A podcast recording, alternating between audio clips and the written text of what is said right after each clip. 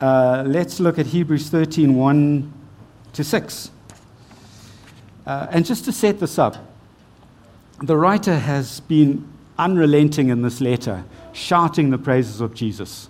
He has been going on from one chapter to the next, telling us all sorts of reasons why Jesus is absolutely amazing and our faith should be centered on him, and exhorting us to put our faith and our trust in Jesus and to persevere in that faith and trust, even when things get hard, and even when our obedience to him actually puts us in the line of fire and attracts hardship in our lives. And so he's been talking about persevering faith.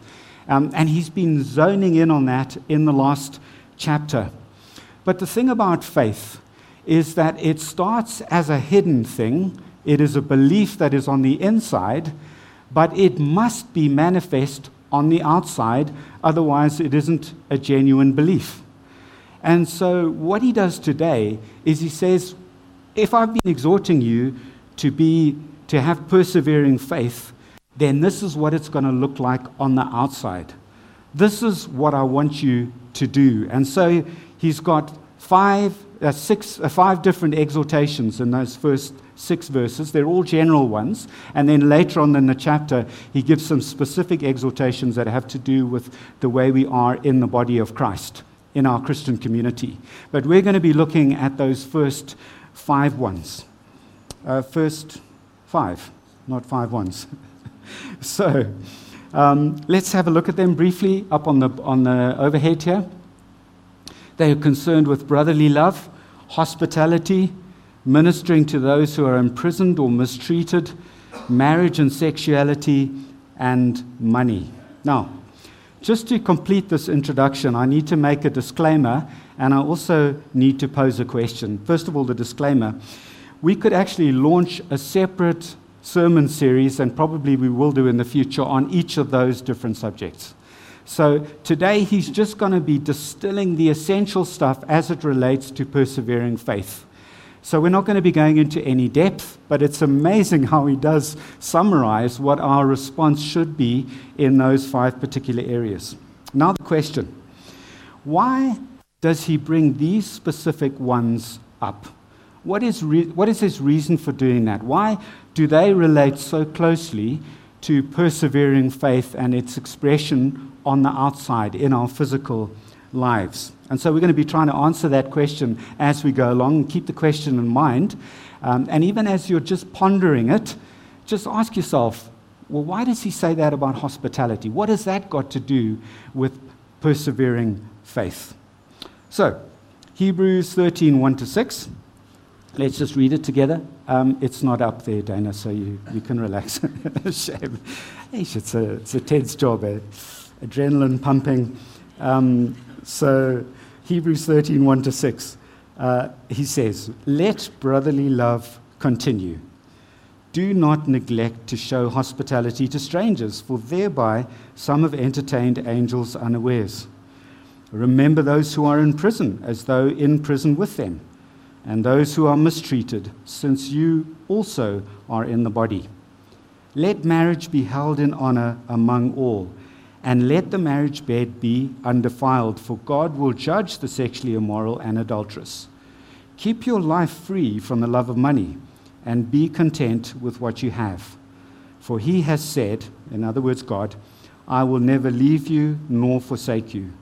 And so we can confidently say, the Lord is my helper. I will not fear. What can man do to me? So good. And that is God's word to us today. So let's dive into brotherly love. Two things about this. He, he tells us about the importance of brotherly love because he says brotherly love must continue. And then he tells us what the essential nature of brotherly love is namely, that it is persevering, it's continuing. And don't you find this, folks? Sometimes it's um, the people in your own family, the people that are closest to you, that know you best and you know them best, that you really have to persevere with. because God has put you together. You don't necessarily select your family. You don't select the people that God has chosen to be part of Harvest. Some of them are going to get on your nerves, but you need to continue in brotherly love. Now, why does he select brotherly love out of an almost endless list of possibilities of exhortations? Why is this an essential outworking of persevering faith? Well, we find the answers in 1 John verse 4, uh, chapter 4, verse 7.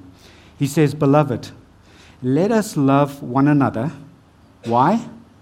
For love is from God, and whoever loves has been born of God and knows God. Anyone who does, and then he says the same thing again in, in the opposite way anyone who does not love does not know God because God is love. Folks, how do people know that I have got a genuine faith?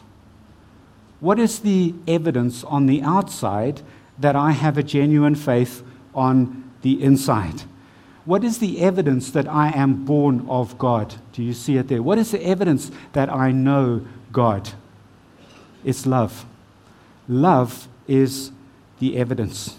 Because love is from God and loving our fellow Christians goes with someone who has been born of God and who knows God. That's the reason. It, it, it's actually the family DNA, if you like. God's DNA is love. Therefore, our DNA, DNA, if we know Him, must also be love. It's part of the family likeness. People look at us and they say, that person, that woman, that man carries the family likeness of God because they are loving people. Just a qualification here I am not born of God through loving my Christian brothers and sisters. That happens by grace alone, through faith alone, in Christ alone. And we see this in the context of the next verse. This is what he says in the next verse. He says that in this the love of God was made manifest among us, that God sent his only Son into the world so that we might live through him. We don't live through loving our brothers and sisters, we live through what Jesus Christ did, us, did for us on the cross. Loving our brothers and sisters is an outworking of that essential change that happens when we put our faith and our trust in God. So, I'm not born again by loving others. However, ongoing love is evidence that I have been born of God, and it's also evidence that I am continuing to persevere in the faith. When things are hard in my life, how will people around me see that I'm still persevering in my faith? It's because I'm loving my brothers and sisters in Christ. Now, what is brotherly love? Unfortunately, John tells us in verse 10. That whole chapter, incidentally, that well, the whole book is about love. Um, John is often described as the apostle of love. Verse 10, it says, In this is love. What is, what is love? Not that we have loved God, but that He loved us and sent His Son to be the propitiation for our sins, to make the payment for our sins. Beloved, if God so loved us, we also ought to love one another. And so, in that, we see the essence of what brotherly love is. Brotherly love is not an emotion, it is a commitment expressed in action. That's what, what God did. He loved us, so He sent. For God so loved the world that He sent His only Son. There was the love, that practical outworking, that practically expression, practical expression of love. And folks, you know, if we've been born again and born of God, we just need to allow the love of God to melt our hearts and inspire us in to such an extent that we simply must continue to love our brothers and sisters in Christ. So, brotherly love must continue. Let's move on to the next exhortation, uh, next slide, which is hospitality. Curious that he should mention hospitality, isn't it?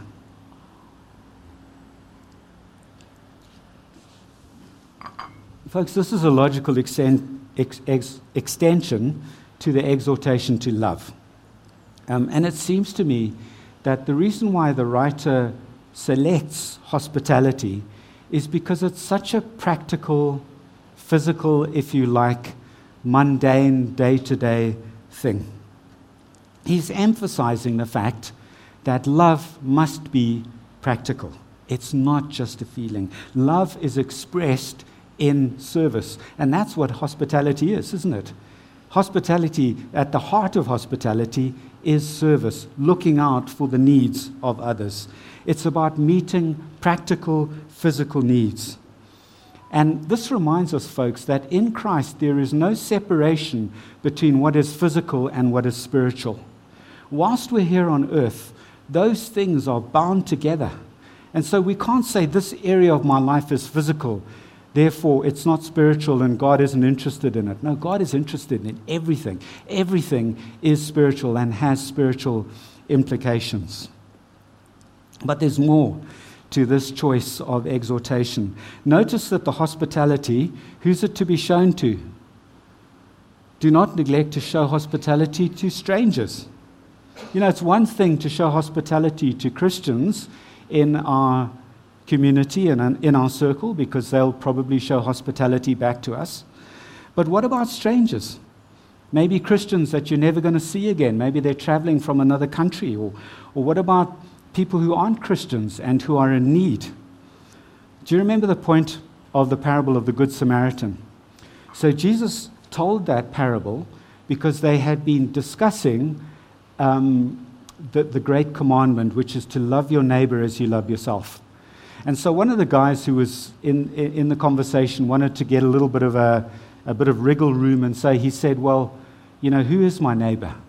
And so Jesus told the parable of the Good Samaritan. And at the end, we realize that the reason why he told that parable is so that we would know that our neighbor is anyone who has a need, especially a physical need, that we can meet. This doesn't mean that we're going to put ourselves under pressure so that we're hard pressed. No, but it just means that often God, in His economy, makes sure that there's enough in our lives that we can meet the needs of other people. Folks, in, in biblical times, it was actually quite difficult to travel, and yet there was many different needs for traveling. In, in Israel, for example, there were certain festivals that everybody had to go to the temple to attend. So, where were people going to stay? It was far too expensive to stay in inns or anything like that. So, what would happen is that people would just stay in normal houses. People would open up their houses to people who were traveling so that they would be provided for and so that they would be safe as well at night. Do you remember Lot? Lot went down to the village square in um, Sodom, it's a city square, and he saw two strangers there. And he said, You need to come and spend the night at my house because he knew that the citizens of Sodom were going to take advantage of these two men if they weren't somewhere safe at night. And so he took them to his home. He entertained, as it turns out, angels. It's the same with Abraham as well. He showed amazing hospitality to two strangers, and they turned out to be angels. Now, while, while we look at this, we, we, we think, well, this is hospitality. That's quite a specific exhortation. But I think that what it's doing is it's serving as an example of how we can go the extra mile to meet another person's need. Don't think just in terms of giving them a meal or giving them a place to spend at night. And we do it not expecting anything in return. We're doing it for strangers, as it says here. Why? Because this is just such a powerful way to point people to this invisible God. We're making him visible. It's such a powerful way to live out what people can't see, which are our hidden beliefs. But let's not miss the writer's reason for entertaining strangers. He says it there. He says, For thereby some have entertained angels unawares. Bit of a strange reason. Do you, would you entertain strangers? Um, would that be a good motivation for you? I'm not too sure why he actually gives that as a motivation, but presumably it is a good motivation, so let's hold to it. But maybe what he's getting at here is if I knew that this person who was standing on the side of the road was Jesus, wouldn't I fall over my feet to try and show him hospitality? Maybe that's what he's getting at here. If I knew that this was an angel, some supernatural being, wouldn't I fall over my, my feet to try and do something for that angel? And what did Jesus actually say? Remember, he told a parable. Let's just read it together. He says, Then the king will say to those on his right, Come, you who are blessed to my Father, by my Father, inherit the kingdom prepared for you from the foundation of the world. Why are they going to inherit his kingdom? For I was hungry, I was hungry, and you gave me food. I was thirsty, and you gave me drink. I was a stranger, and you welcomed me. I was naked, and you clothed me, sick, and you visited me, in prison, you came to me. And then the righteous are going to answer him, saying, Lord, when did we see you hungry and feed you, or thirsty, or give you something to drink? And when did we see you a stranger and welcome you, or naked and clothe you? And when did we see you sick or in prison and visit you? And the king will answer them Truly I say to you, as you did it to one of the least of these my brothers, you did it for me. And so, even if you're just providing a drink of water for a stranger, it's like Jesus counts that as though you're doing it for him, which to me feels like a really good motivation to do it. So, brotherly love hospitality. Let's move on to the third, which is also related because all of these things fall together under the umbrella of love. Ministering to those imprisoned or mistreated. He says, Remember those who are in prison, as though in prison with them, and those who are mistreated, since you are also in the body. Folks, this speaks of being in tune with the daily needs of another person who is suffering. Now, I can actually embrace the distance that is between me and Shirley Suter, for example. I don't see Shirley Suter on a daily basis. But I need to keep her and her suffering in mind as though it's happening in the next room, that I can't actually deny it and forget it. And so he talks here about people in prison. It's very easy to forget people who are in prison because out of sight is out of mind, isn't it? We mustn't allow that to happen we must embrace the fact that although they're far away, we hold them dear in our minds. Just think about jails. I, th- I, think it's, I've been reflecting on the similarity actually between first century jails and Zimbabwean jails. Because in those days, the prisoners, if they didn't have someone on the outside looking after them, bringing food, bringing essentials, bringing medicine, they were most likely going to suffer extremely, if not die, in prison. And you know, it's the same in Zimbabwe. I've had some exposure to people who have been imprisoned and been involved in taking care of them. You've got to be regular, you've got to be looking after them. And um, we, we need to, to remember this. Do you remember Paul? He's writing to the Philippians, and he says, Thank you so much for the gift that you sent me. The reason why he was saying thanks for the gift is because he was in prison, and um, the Philippian church had sent the money to someone who was living in the same town as, as Paul. Actually, we think it was Rome.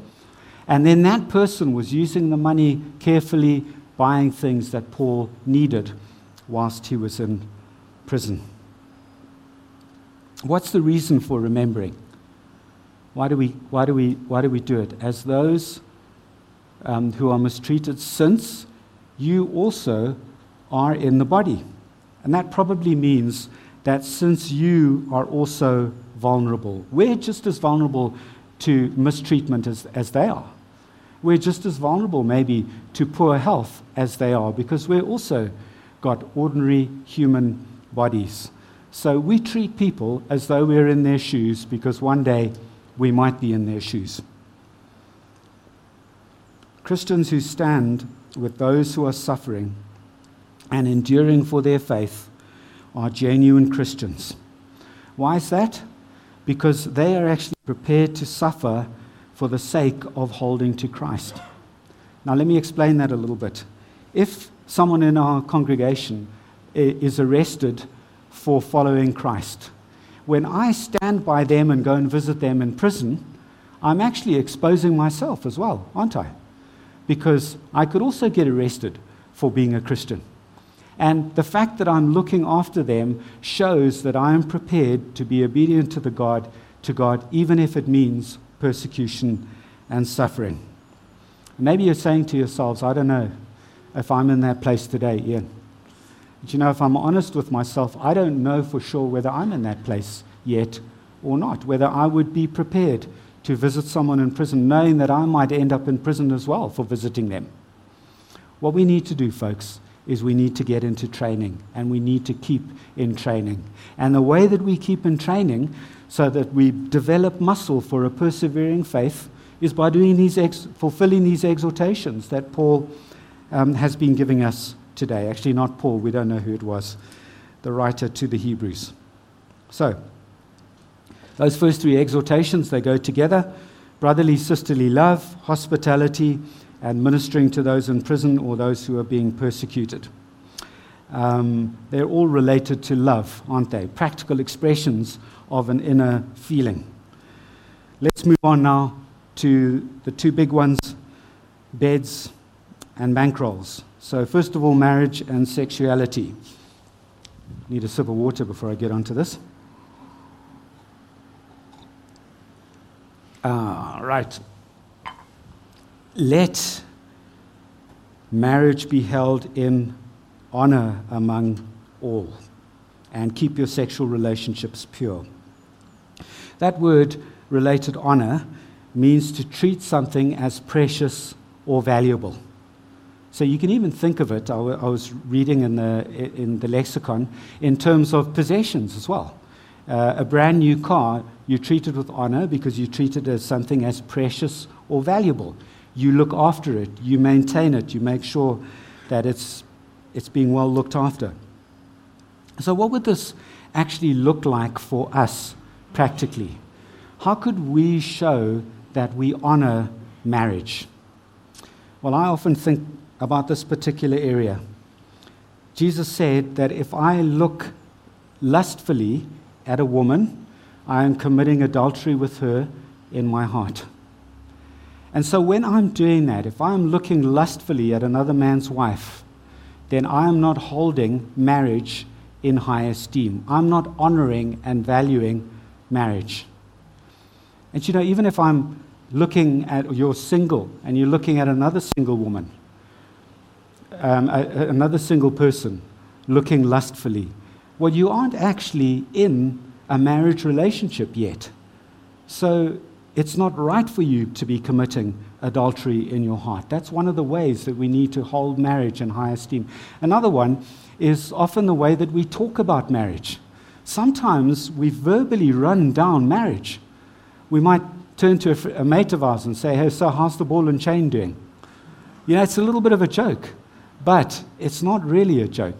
Because what we're implying is that this institution that God has set up is a ball and chain. No, it isn't. It sets us free. This is the most amazing institution. Here's another practical one.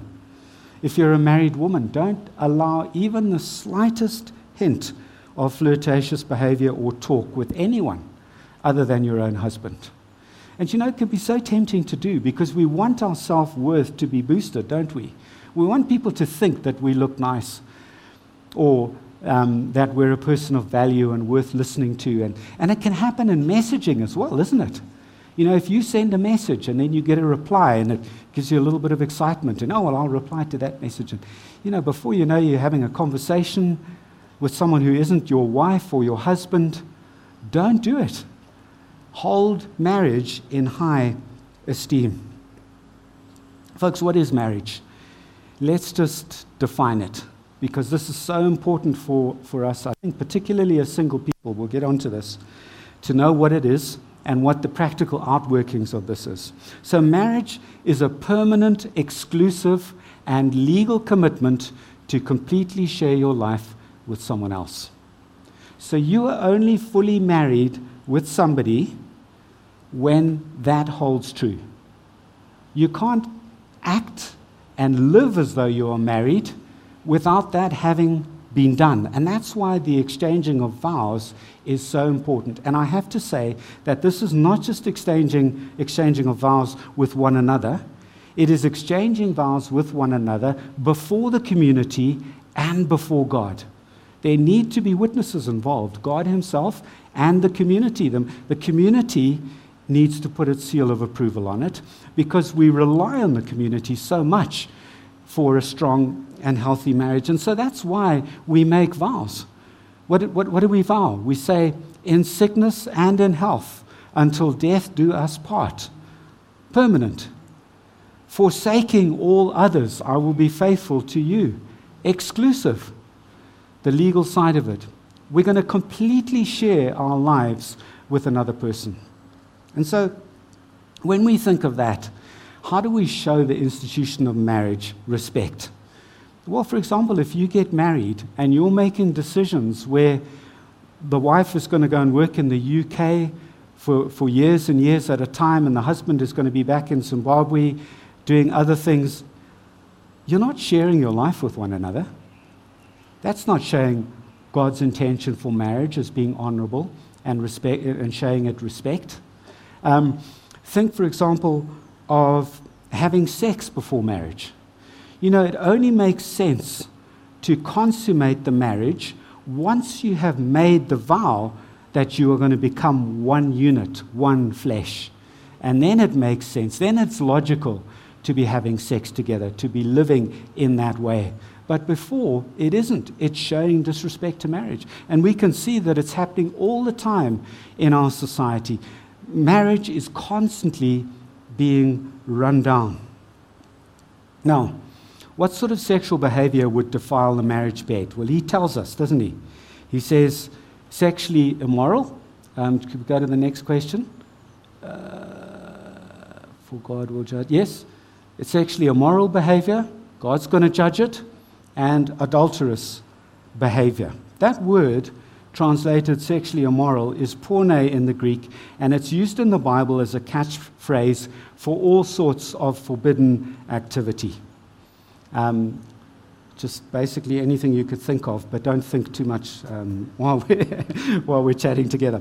So that, that's, that's porne. Anything, it's a general term for any sort, anything that is sexually unacceptable to God. So we mustn't be, be doing that. We talked earlier about sexual fantasizing. So no undressing with your eyes and with your mind. That is porne, that is sexually immoral behavior no looking at the nakedness of anyone other than your own spouse for the purposes of arousal. That's the definition of pornography, isn't it? Looking upon the nakedness of anyone other than your spouse for the purpose of arousal. You'll see in the Bible the, the word fornication. It's quite an old fashioned word, but it applies to not having sex when you're single outside of marriage. That's porne. Now we need to ask this question. Remember the, the question that we keep asking ourselves Why, of all the possible exhortations, does he give this one? Think of it this way healthy marriages equal healthy societies. Isn't that right? Marriages are so crucial to the health of society. And you can see that it creates all sorts of chaos when marriages are in disarray. And for that reason, because marriages are the building block of society, Satan is going to be attacking marriages and he is going to be attacking sexuality. And he's going to be doing it in such a way that he's getting us to think that it's not a big deal. And so, folks, this is one of the areas that we are all going to be tested on. And if we hold true to God, if we hold fast to God through the tests in the battle, then it is evidence of the fact that we have a saving faith. It is evidence of the fact that we believe in Jesus. And believe me, it is going to be persevering. Remember, we joked a few Sundays ago about the, the old guy in his 80s who was at a men's breakfast, and uh, the guys were saying, When does this whole thing of sexual temptation um, sort of fizzle out? And he says, Ah, oh, believe me, it never does. and it's true.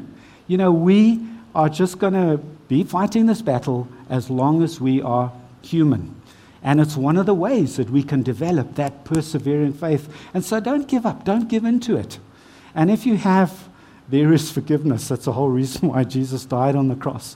There is cleansing for us. So, we've talked about beds. Let's move on, last of all, to the money side of things bankrolls. Um, I love this quote by John Wesley. Um, he said, The last part of a man to be converted is always his wallet. Isn't that true? The last part of a man to be converted is his wallet. You know, sexuality will always be the focus of Satan's attack, but so will money, because these things are powerful. Sex and money are powerful. People can be controlled through sex and money. Just think of it. If you want to control a politician and undermine him and neutralize him as an opponent, then see if you can get him to compromise in the areas of sex and money. We all know this. We see it in, in, in the world around us, in the books that we read. So these things are the areas that Satan targets. So, what, is, what does the writer say? He says, Keep your life free from the love of money and be content with what you have. Folks, if you would just reflect on that verse over the next week, see what it says to you. You know that the original Greek here carries the sense that finding contentment with what you have will actually keep you free from the love of money. Did you get that? It is by finding contentment in what you have that you will find deliverance from the love of money. And those two quotes that he puts there I will never leave you nor forsake you. The Lord is my helper. I will not fear. What he's getting at here is actually it's God who's our provider. We partner with God in providing for ourselves and for our families. God is our provider. It is not money that is our provider. And, folks, the love of money comes when we believe that God is our, uh, that money is our provider. And it, it just can't, it can't happen. It's like oil and water. You can't love two masters. You will either be dominated by money and the love of money, or you will be controlled by God, who is your provider. If we trust money to provide, then we're going to come to love money and we're going to be obsessed with making money. Money is going to take priority over everything, especially God. And we'll be controlled. Satan will control us through money. In fact, any enemy of God is going to try and control us through money. Just think of all the corruption that's going on in this country. Just think of all the people who are supporting certain um, parties the reason why they're doing it is because they're making a hang of a lot of money out of it. So they're being controlled by their love of money. This is not for us. Why? Because God is our provider and He will never leave us, He will never forsake us. How many people have felt forsaken by money in Zimbabwe? Yeah. Geez, I've felt forsaken. And it's actually a good lesson for us to learn. Money will forsake us. You could say to yourself, oh, well, that was just a Zimbabwean dollar or the US dollar that became a Zimbabwean dollar. I'm not sure which. Um, but as long as I've got pounds or I've got real US dollars in cash, that will forsake you as well. Money is the easiest thing to lose in this life. One moment it's there, another moment it's gone. I can remember chatting to to the, the managing director of Fort Concrete when I was working there.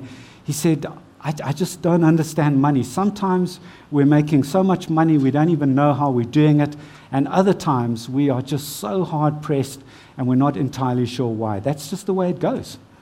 Money is not dependable, it's not reliable.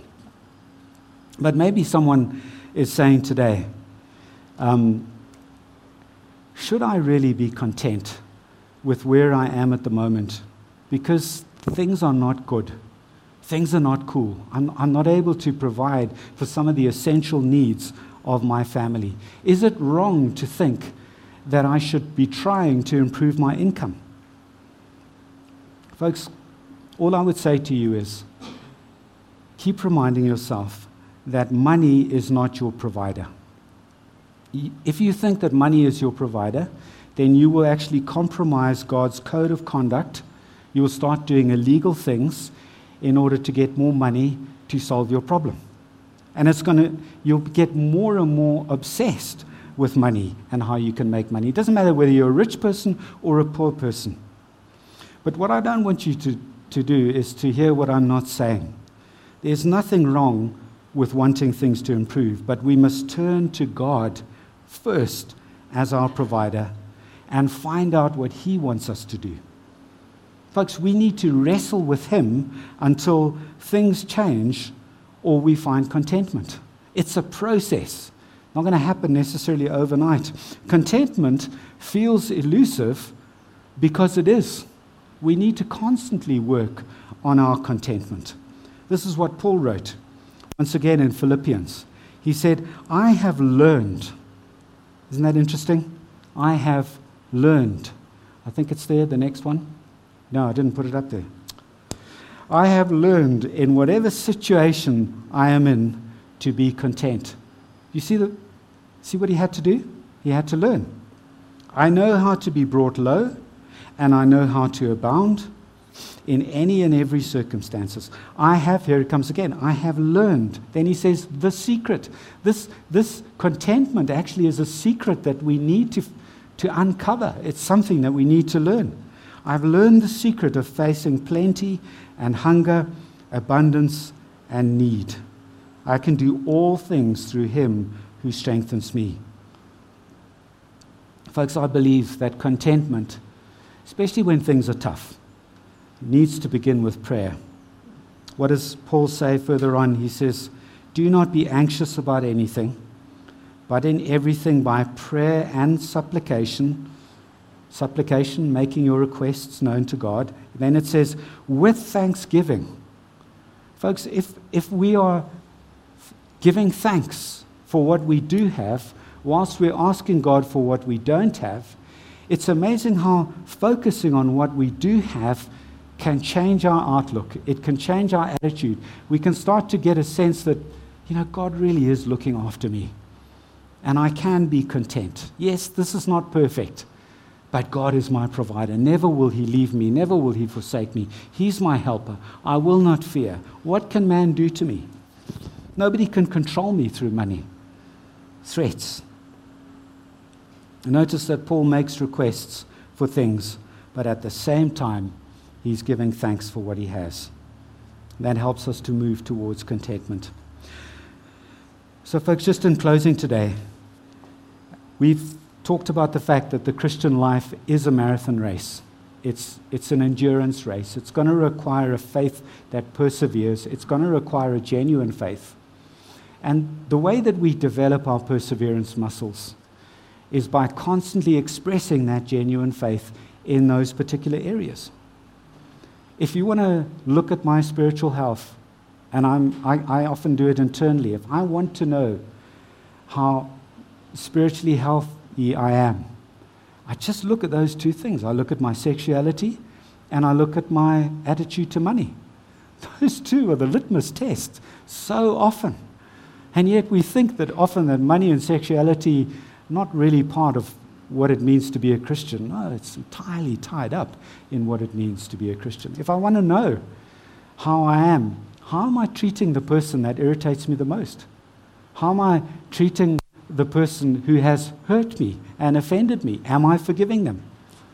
And, folks, the more that we do that, the more that we just on a daily basis, in those little mundane areas, repeatedly do the right thing, looking to God to provide our strength, not doing it to try and earn something from Him, but just to express our love for Him, the more we do that, the stronger we get in our persevering faith. Shall we pray?